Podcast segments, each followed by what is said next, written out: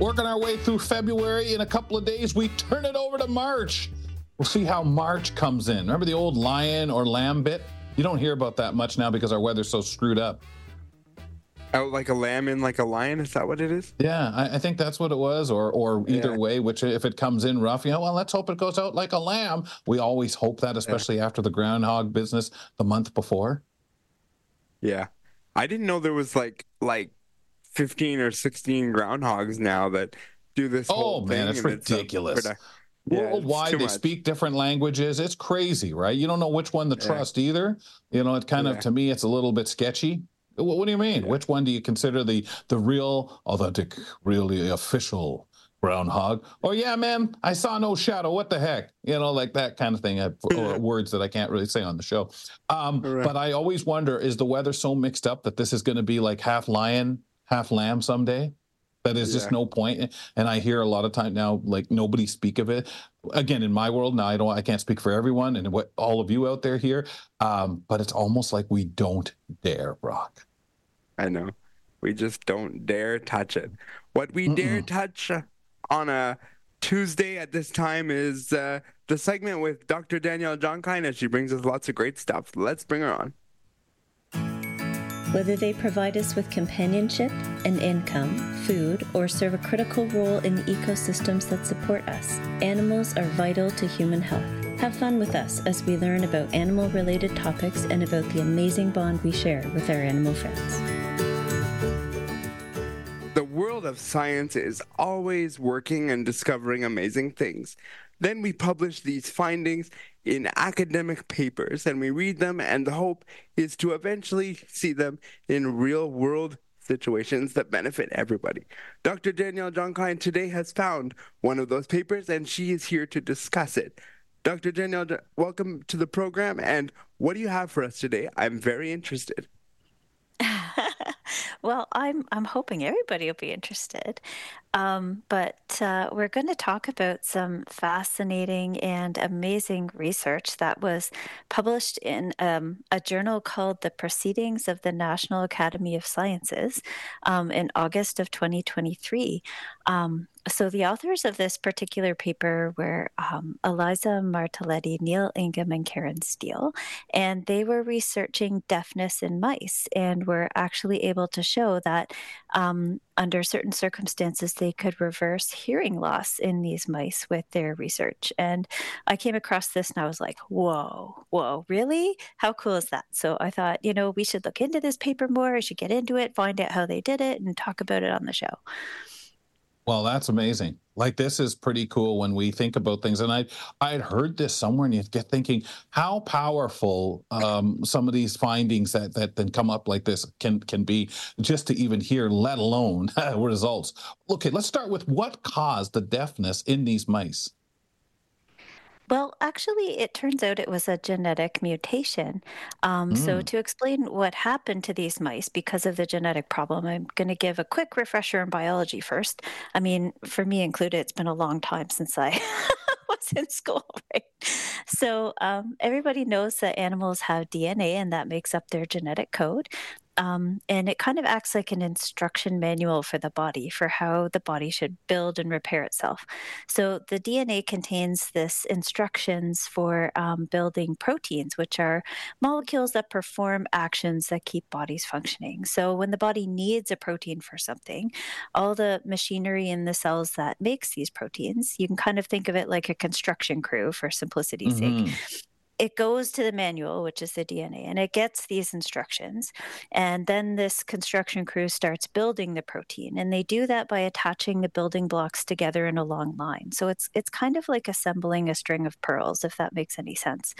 And as the string gets longer, something truly kind of miraculous actually happens in that the pearls start interacting with other pearls on the string. And so the whole thing starts folding up and twisting.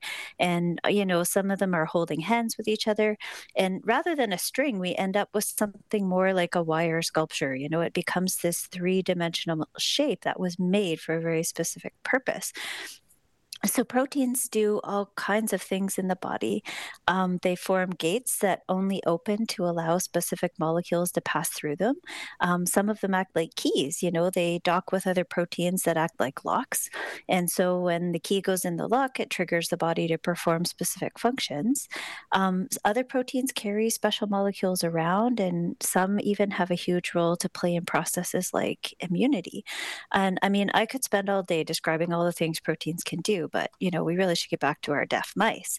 so there are lots of different things that can cause deafness, but these mice were deaf because there was a huge section of nonsense words that had accidentally been dropped into the middle of that instruction manual for a specific protein called SPNS2. So it would be kind of like typing something out on your computer and then you fall asleep and you wake up with your forehead on your keyboard and you might end up with a bunch of gobbledygook in the middle of your document, right?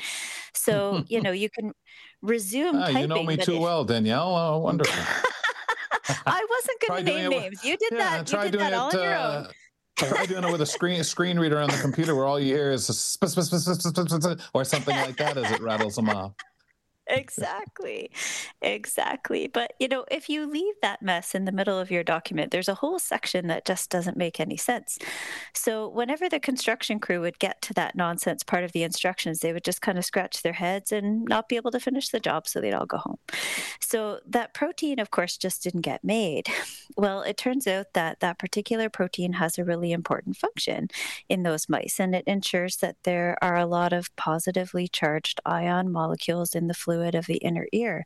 And without that high concentration of those ions in that fluid, the little cells of the ear that detect sound waves cannot um, send a signal to the brain when they do. And so, if the brain doesn't get those signals from those little cells, the result is a deaf mouse. So, mice with this particular genetic defect can actually hear at birth, but they rapidly lose their hearing as they get older. So, you know, that's kind of the nuts and bolts of why they were deaf in the first place very detailed uh, explanation there for sure. And aside from, you know, us as humans taking our head off the keyboard and hitting the undo button and it all goes away, how do they fix the problem in mice? Because I don't think it's that simple. yeah, we all wish there was an undo button, don't we? I know when I have computer problems, it becomes rapidly becomes my best friend. well, as far as the mice goes, the researchers were able to discover that the original instructions were all intact for making this protein in the mice. All they had to do was remove that nonsense section in the middle of the instructions. So, kind of like they found the undo button, I guess. So, there were specific markers that indicated where the normal DNA ended and then where it began again on either side of these nonsense things. And so now all they needed was an editor to kind of go in, cut the nonsense text out of the instruction manual, and they found it in another protein. And by telling this editor protein to go to work at different times in the development of these mice, and then measuring their ability to hear, they were able to determine whether the treatment worked or not, and also whether or not applying this treatment at different times was better um, or more effective at fixing this problem than at others. Man, I'm glad you gave us that reminder on the proteins. The biology was perfect because now I'm picturing that very, you know, detailed, specific um, you know, graph that you basically painted for us. So I'm looking in there and wondering, okay, how did they tell that editor protein to get the work in there? Well, you know, this was actually a really cool thing, and I'm constantly amazed at how brilliant these kinds of people are. So there is a form of this editor protein that only works when it's exposed when it is exposed to a specific molecule. So a medication called tamoxifen. So by giving this tamoxifen to the mice, they were able to trigger this editor protein to start working. And then wow. they were able to follow up to see whether the hearing improved or not. So, you know, it was there, but it wasn't working. So they told it to work by giving the tamoxifen. And then they said, okay, let's see what happens. Okay, so I really have to ask how on earth can you possibly test for hearing in in mice? well, you say their name. Actually... Arnold, Arnold, yeah. hey Arnold, Obviously. pay attention. Tim, what are you doing? Tim, wake up, wake up, Tim. Well, it's actually really hard to assess hearing in animals. And as a veterinarian, I can tell you it's not something I can reliably do in an office exam either. Um, the best I can do to see if an animal can hear is to um, see if they have a startle response to a loud and unexpected sound. But of course, that kind of testing just does not stand up to scientific rigor, though, right? So there actually is a way to measure brain waves to see if an animal can hear, and they call it an auditory brainwave response test. And of course, this is done on an anesthetized mouse, and it's how the scientists were able to determine if the mouse could hear or not. Um, I believe they do something similar on human babies when they test hearing, but you know, because like animals, they just can't tell you if they can actually hear something or not. Wow. Okay. So, what were the results?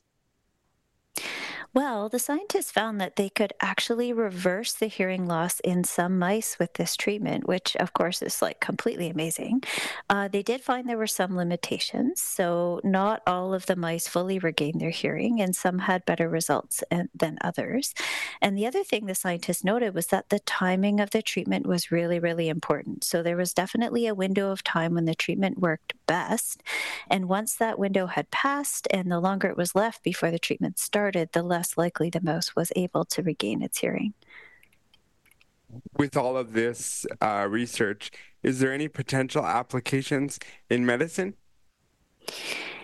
That's kind of a tough question to answer, but in fact, the researchers were asked questions about that in an interview by the journal who published their paper. Um, and their answer was a little complicated. So, the study showed that this particular type of gene mutation could be corrected, but gene editing is extremely specific to the molecules involved when there is a problem. Mm-hmm. Um, this isn't a common cause of human deafness, so the specific treatment they used on the mice, of course, would not work on a person. Having said that, they were able to show that removing a section of nonsense DNA in a gene can potentially fix a genetic mutation. Um, it's also proof of concept that the timing of the therapy can be critical to its success. And the yes. authors of the paper actually speculated on why the timing was so important in this case.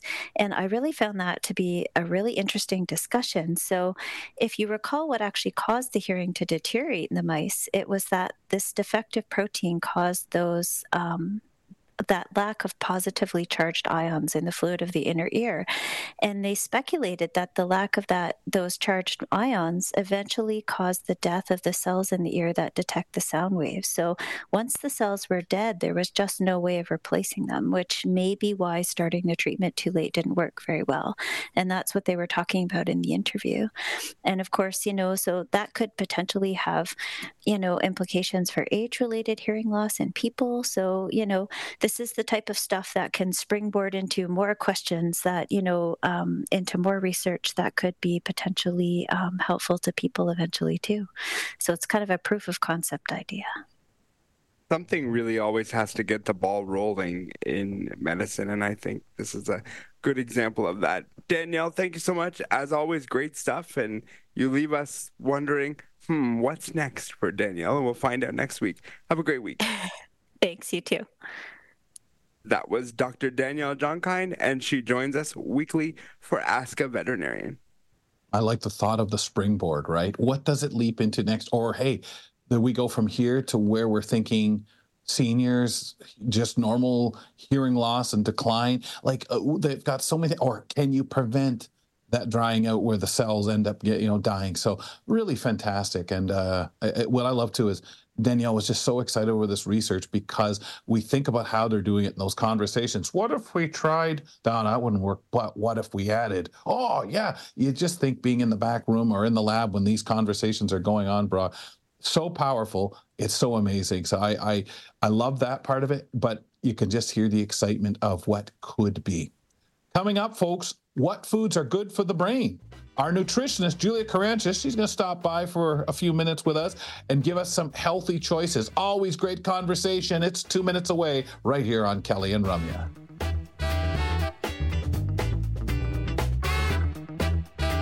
Stick around and learn something new.